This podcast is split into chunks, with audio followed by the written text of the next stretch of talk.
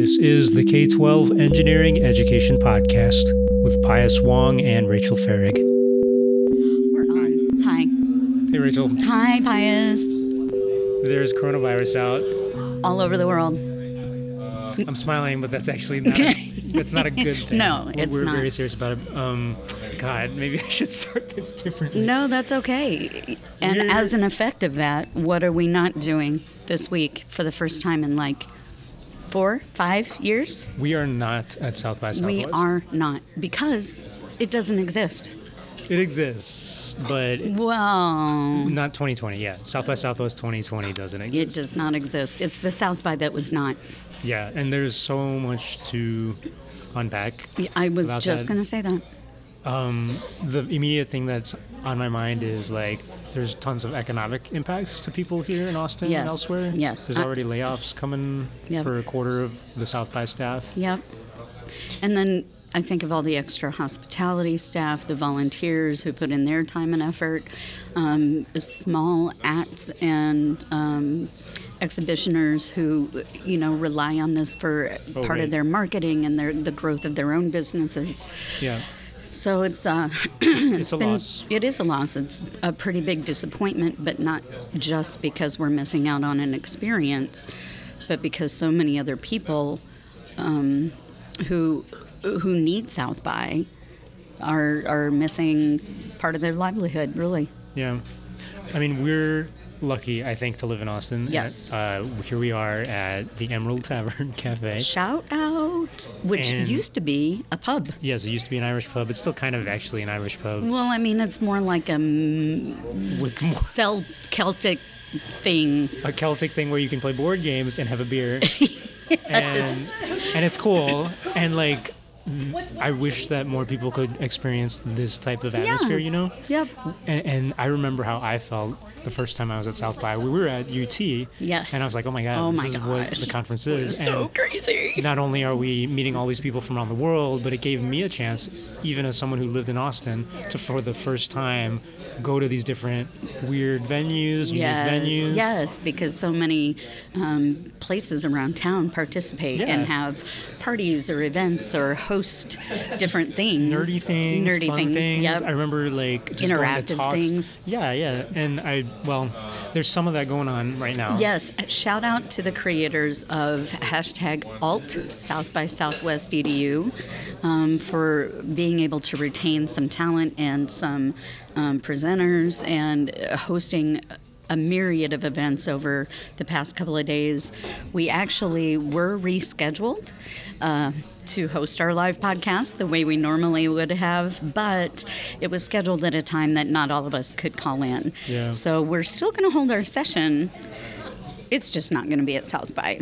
Yeah, so stay tuned for a future episode. I think we're gonna EdTech. have them call in. EdTech. And Rachel, so who? Just to remind ourselves, who was gonna talk with us? So we were going to have my former colleague, uh, sort of a local ed tech um, uh, Expert? expert, Yeah, Chris Fancher. Go-to guy. Yes, uh, and then we were also going to have Steve Dembo out of the Chicagoland area, who basically made a career out of teaching ed tech and then teaching ed tech to other teachers, Mm-hmm. and then um, a colleague of a colleague. yeah. So Victoria Thompson was the third panelist who's still slated to speak to us. But Yep.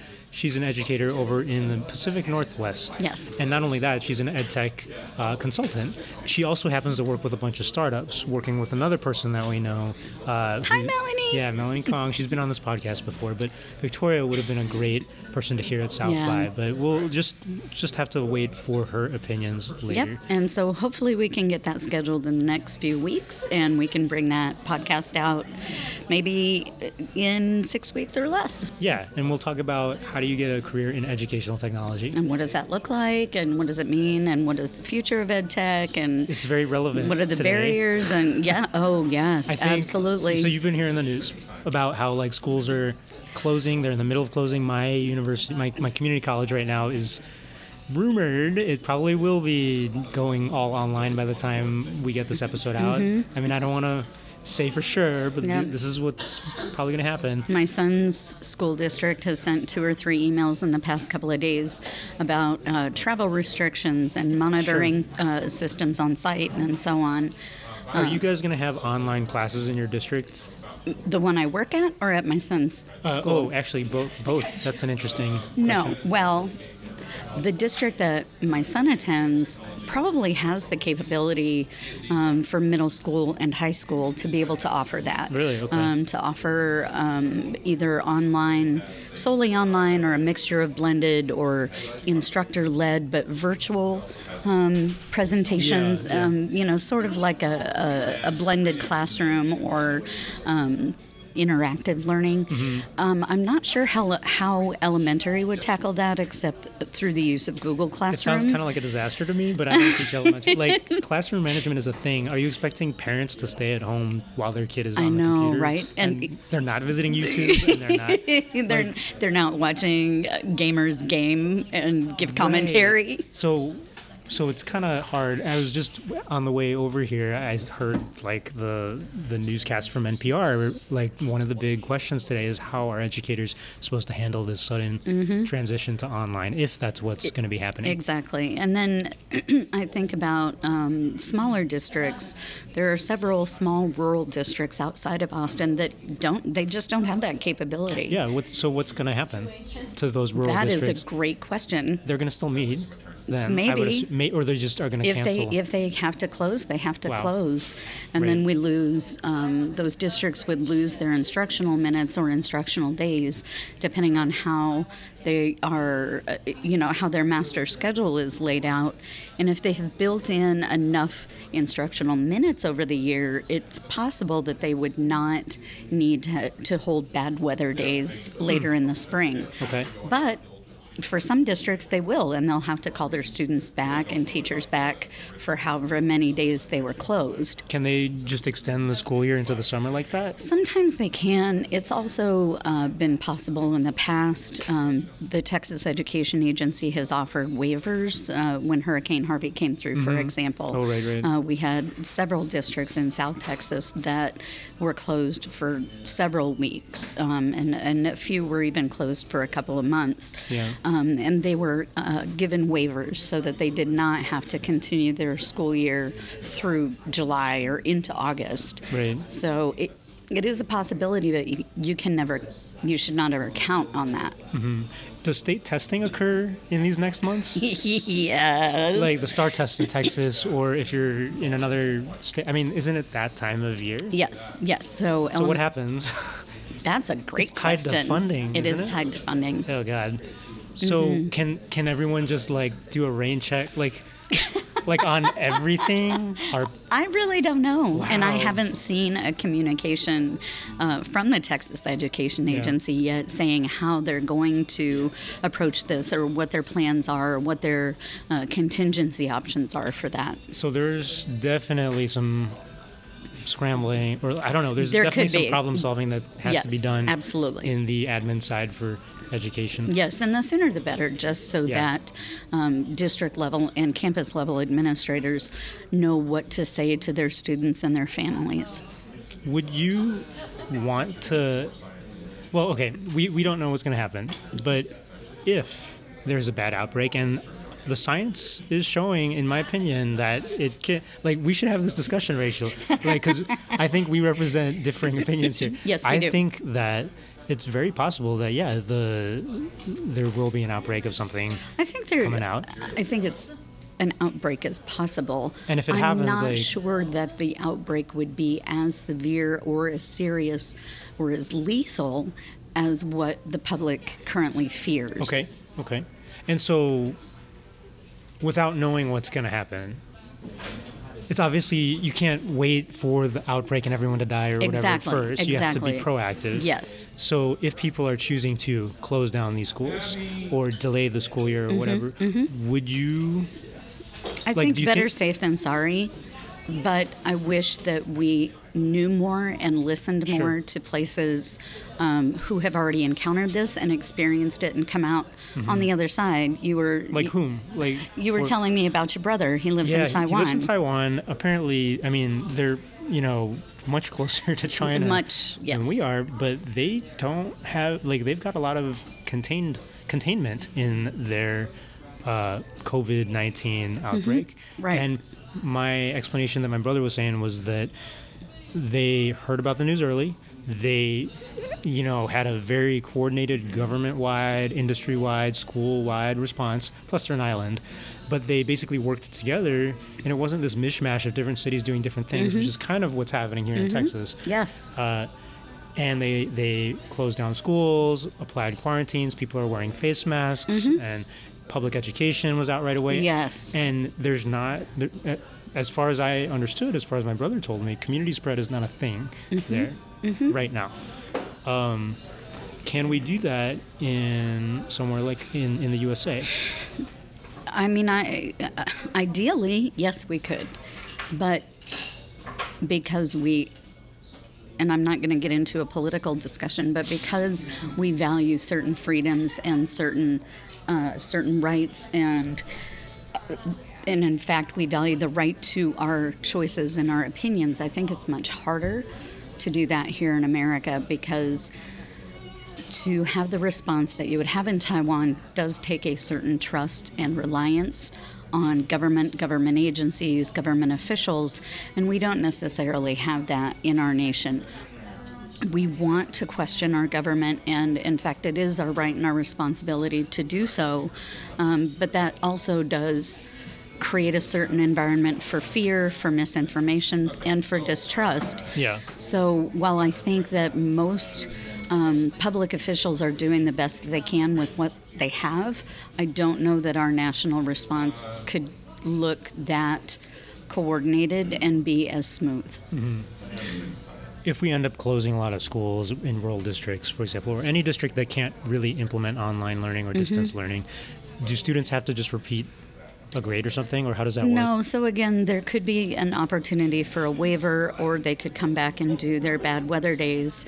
Um, but Okay. there is also the option of just assessing the students on what they've done Okay. so far that school year. Right. Um, and then perhaps rolling that content back in, making summer plans and having summer sessions for teachers to be able to plan how to roll in that content for the next year. Yeah.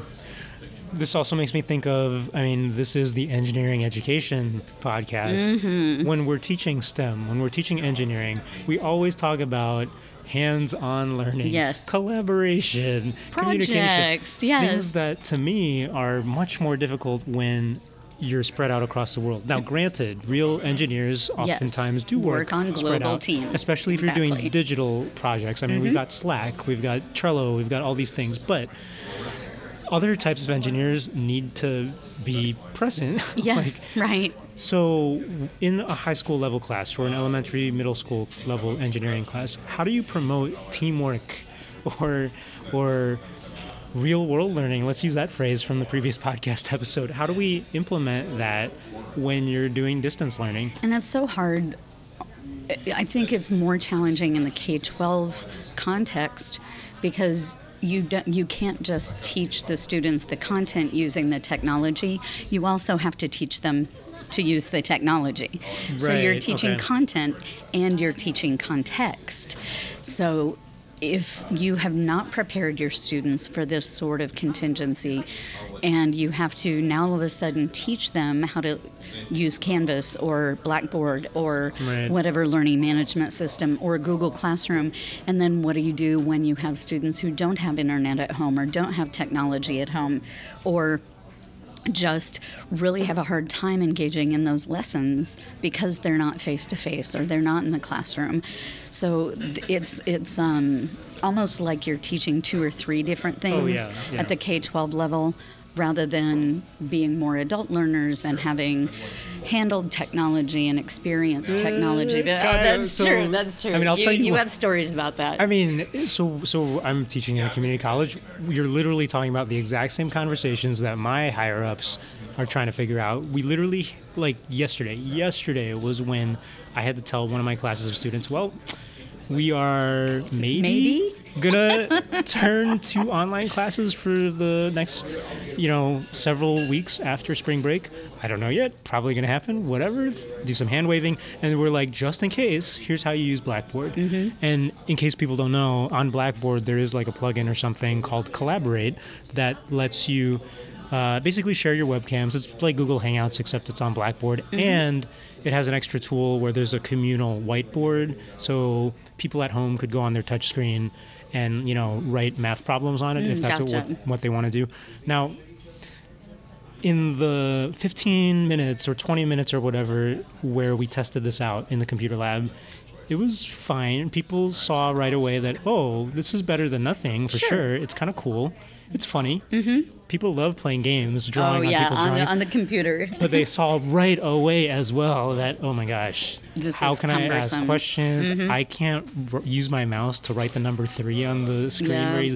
so there's all these like technical things and i'm like okay yeah you're right we got to teach them how to use the tech even if they are adult learners Yeah. even if they're like if anything i'm wondering if the high school kids will be much better than my like 18 plus students Mm, and I don't, I, don't know. I don't know exactly. So many unknowns. So it's up to us to try our best to teach Sure. ourselves and teach the students in whatever way we can. Yep. Maybe meet in smaller groups or something, Mm-hmm. rather than in huge classes. Yeah. Um, but I don't know what the right answer is. And I'll tell you, I. I have criticisms for sure of Blackboard Collaborate. It, Mm-hmm. A lot of it sucks.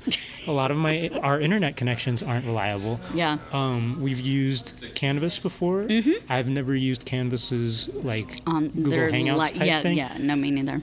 And so, um, I think in the next months we're gonna s- we're gonna see a huge, um, what's the word? What happens when you're you're going on that learning curve, that steep learning curve, and we learn a lot, and we're gold tested in fire?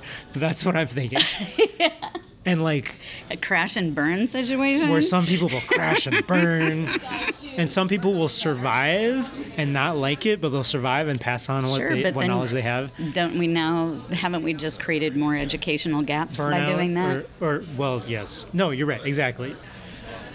I don't yeah. know. There's no good answer Yeah. except This is the problem. keep washing your hands, sneeze into your elbow, Well- wash your hands again, so let's go back to engineering, use teaching engineering. hand sanitizer. I feel like if I'm teaching math, I want to bring up those statistics that we see Yes. on the death rates for yes, coronavirus. and who, who is dying and why? Where are they? What are the mitigating circumstances? And then what is the spread rate? And how can we things. identify? Yeah. Yes. Look up data online. Do um, the digital literacy lessons about what is actually real information and Mm-hmm. Yes. not misinformation. Right. Uh, checking your sources, cross-checking, understanding just how to uh, multiply percents times Mm-hmm. a population. Any of these things. Um, if I'm teaching an engineering class, if it's digital, I feel less worry because I feel like you can use browser-centric Yes. IDEs. Um, if you give everyone an Arduino to bring home or whatever, maybe Yeah. they could do stuff. But like, if I'm teaching mechanical engineering stuff, like, do you just tell them, "Hey, find your own cardboard and right. like, yeah. own- Here's a list of play supplies. with these Go scissors, procure it. Get- yeah. yeah, use this." Play with this hammer and you'll be fine. Like, I mean, you'll probably most people will be fine, but there's gonna be that one or two Yes. students who don't know how to use like a wrench and they end up putting their eye out or something.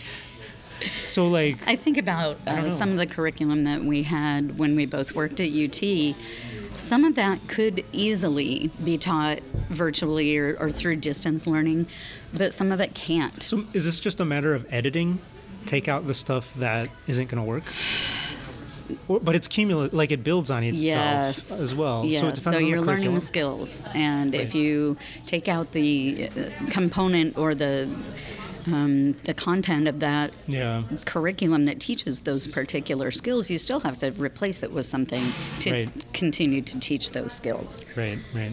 I wish that your your blended learning model was more off the shelf and ready to go. Where Oh, like, yes. where like if ever you felt like it, you could just go boop, click a button, and this is on, you go on this website, and you're like, all right, the, what we're going to do is this. Well, and that would be great for substituting as well. So Yes. if you're going to be out Yeah. as a teacher, having something ready made that is still engaging and involves actual learning and actual, you know, student engagement that makes them do things and learn things and apply things. I know that substitute teachers all over the world would be rejoicing because they don't have to either a show a movie or some other boring thing or a stack of worksheets Yeah. but they also get to actually see the kids doing real work and feeling like okay i was able to help participate in that Right, right.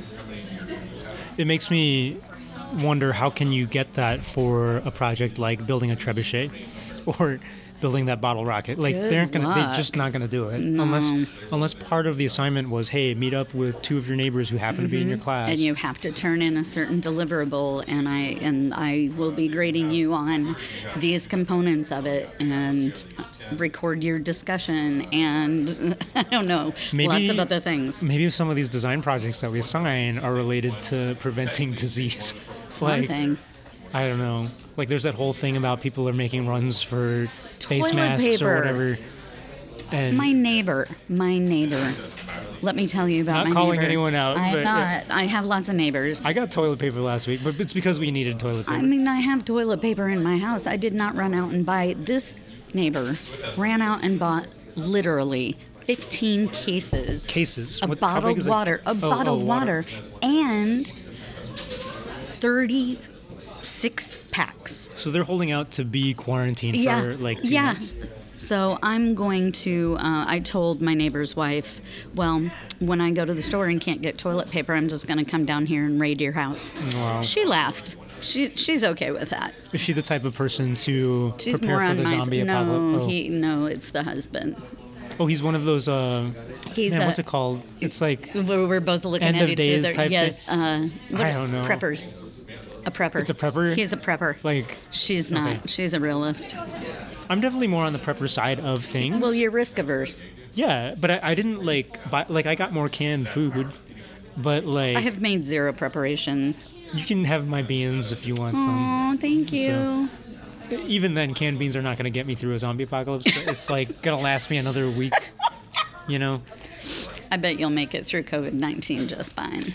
Yeah, I will. But no, realistically, like the reason why it does concern me is specifically for the people who have compromised immune systems or Yes. elderly. And it's true that anyone Yes. Mm-hmm. under under like 50 years of age, uh, pretty much is you're gonna get flu Health- symptoms. yep. And kids even are not as they're they're They're not they're as resistant. the flu is more dangerous to babies than COVID than 19. COVID nineteen. It's, it's everyone the above. elderly, And I, yep. I'm like, as a community college uh, staff, I encounter people who are older than 50 Mm-hmm. all the time.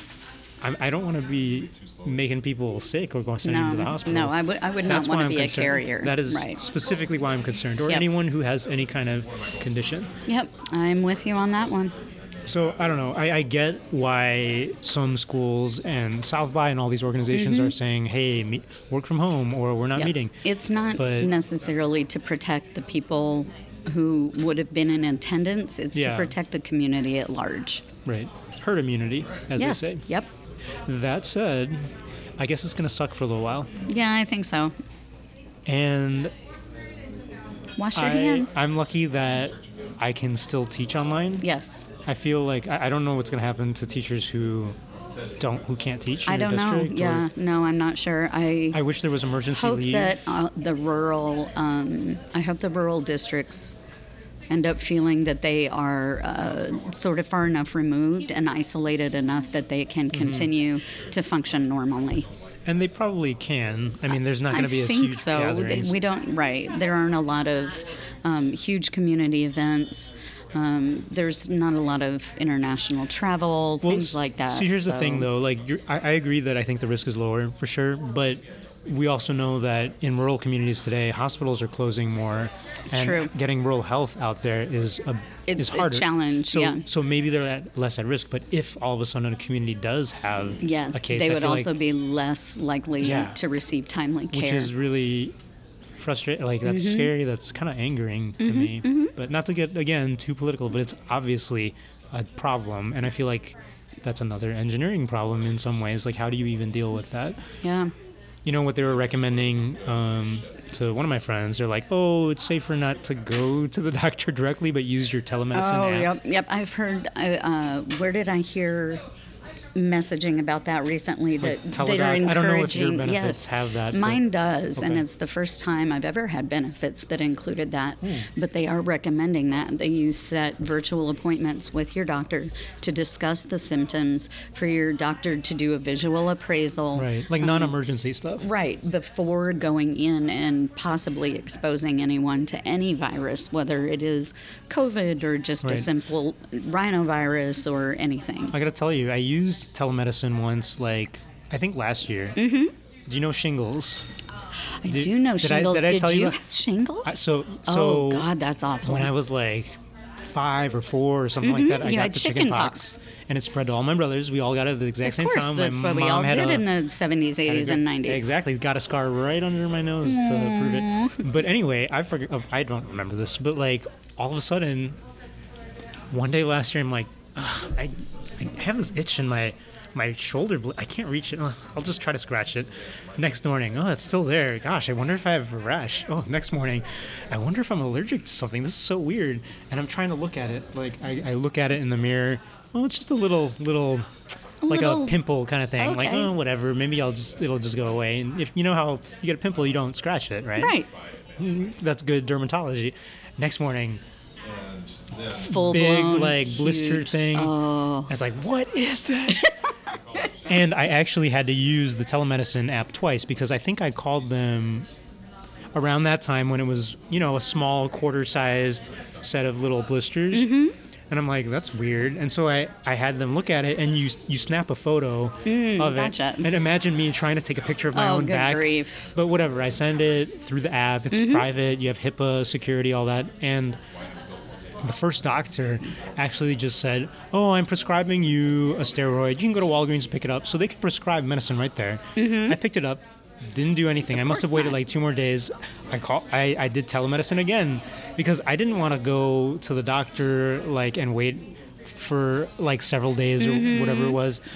And then that doctor was like, "Oh, I know what this is. I don't even have to." I don't even Yeah. have to look at you. And he asked the same shingles. questions. He's like, "So this might sound like a weird question, but did you ever have chickenpox as a kid?" And by that time, I already knew it was probably shingles because I did my own WebMD hypochondriac thing and looked it up. And I'm just glad because I didn't lead him on. I just gave him symptoms, and he's like shingles. So I'm like, okay, good. It confirmed what I thought. There you go. And he basically said, "Yeah, you have shingles." Oh, And so he prescribed the I forget the medicine name, but it's a very specific. it's an anti-vaccine, Antiviral. Antiviral. Yeah, Yeah. because the virus lives in your body that whole time until Mm-hmm. it flares up. I um, coincidentally, my brother, one of my older brothers, got shingles like a month later. So I think it was the same virus family Oh, that just yeah. lived in us Yeah. all these years, and they just exploded at the same time. That's my theory. In any case, telemedicine works sometimes. I was just going to say sometimes. yeah. So one of the uh, teachers that I work with used telemedicine um, recently. She she had had allergy symptoms, and then she thought maybe a cold, but it kept getting worse. So Mm. she used telemedicine. And the doctor uh, that she spoke with said, Well, I think you probably just have an upper respiratory infection. So, again, yes, prescribed antibiotics, but that's not what she had. She had a double ear infection and pneumonia Ugh. after she had been on antibiotics for about a week and a half and it still wasn't working she went into the doctor in person and said like this i'm still horribly sick mm-hmm. still this deep deep cough that's never it's not fully productive and it's so painful. So then they did more tests and said, "Oh, yeah, no, you don't have Oh my gosh. yeah, an upper respiratory. It's it's two ear infections and pneumonia. And so telemedicine can work, So it's not a. but not always. Right. It's not a surefire thing. I guess thing. it depends. Yeah. And you're emphasizing for me that the only chance for telemedicine to work is if you are motivated to get an answer. She was like, I was motivated to go use that doctor and send snap a picture and like try to get an answer, no, call them twice. I think it's more that the technology is great when it works, when it works, know. but you run the risk of. I think that you do run the risk of an an increased chance of misdiagnosis. Mm, okay. That is why teleeducation or distance education probably has a bunch of problems as well. Yes. It's What- hard to, you know, for example, provide accommodations or really differentiate your instruction Right. if you're limited to I- certain platforms. I can't see my students work for the most part. Yeah. Like I hate that. unless when I'm they doing can it. scan it and send it to you, Which and is a even big then, pain it's, and- yeah, it's so time consuming. Right. And and not again. I, I agree that motivation is not the only issue, but it, it just makes me think like more terrifying. a lot of students may not be motivated to log in or whatever. Mm-hmm. No, you're absolutely correct. Okay, well, yeah, it's gonna suck for a little while. It's gonna. So if you all have answers, come on, engineers, Yeah. fix it. When we talk again, it Yes. sounds like we're gonna be actually talking to Chris and Steve and, And, Victoria. um, I think we had an idea of once we have a better grip on what schools are doing, Mm-hmm. what companies are doing, engineering companies, and all that stuff in the next months, maybe we should talk about distance learning or uh, what tools to use for that kind of stuff or how it's going, whether it's a Or- thumbs up or thumbs down. Yeah, and and again, I hope our listeners send us some ideas about their experience with distance learning, med tech, ed tech. Um, Mm-hmm. You know, I always like to hear when they have questions so that we can Yeah. kind of toss those questions out to the experts in the field. Who's the expert in the field? Chris and Oh, oh Victoria. oh, that's the and Yes, Steve. because they're the ed tech experts. That's great.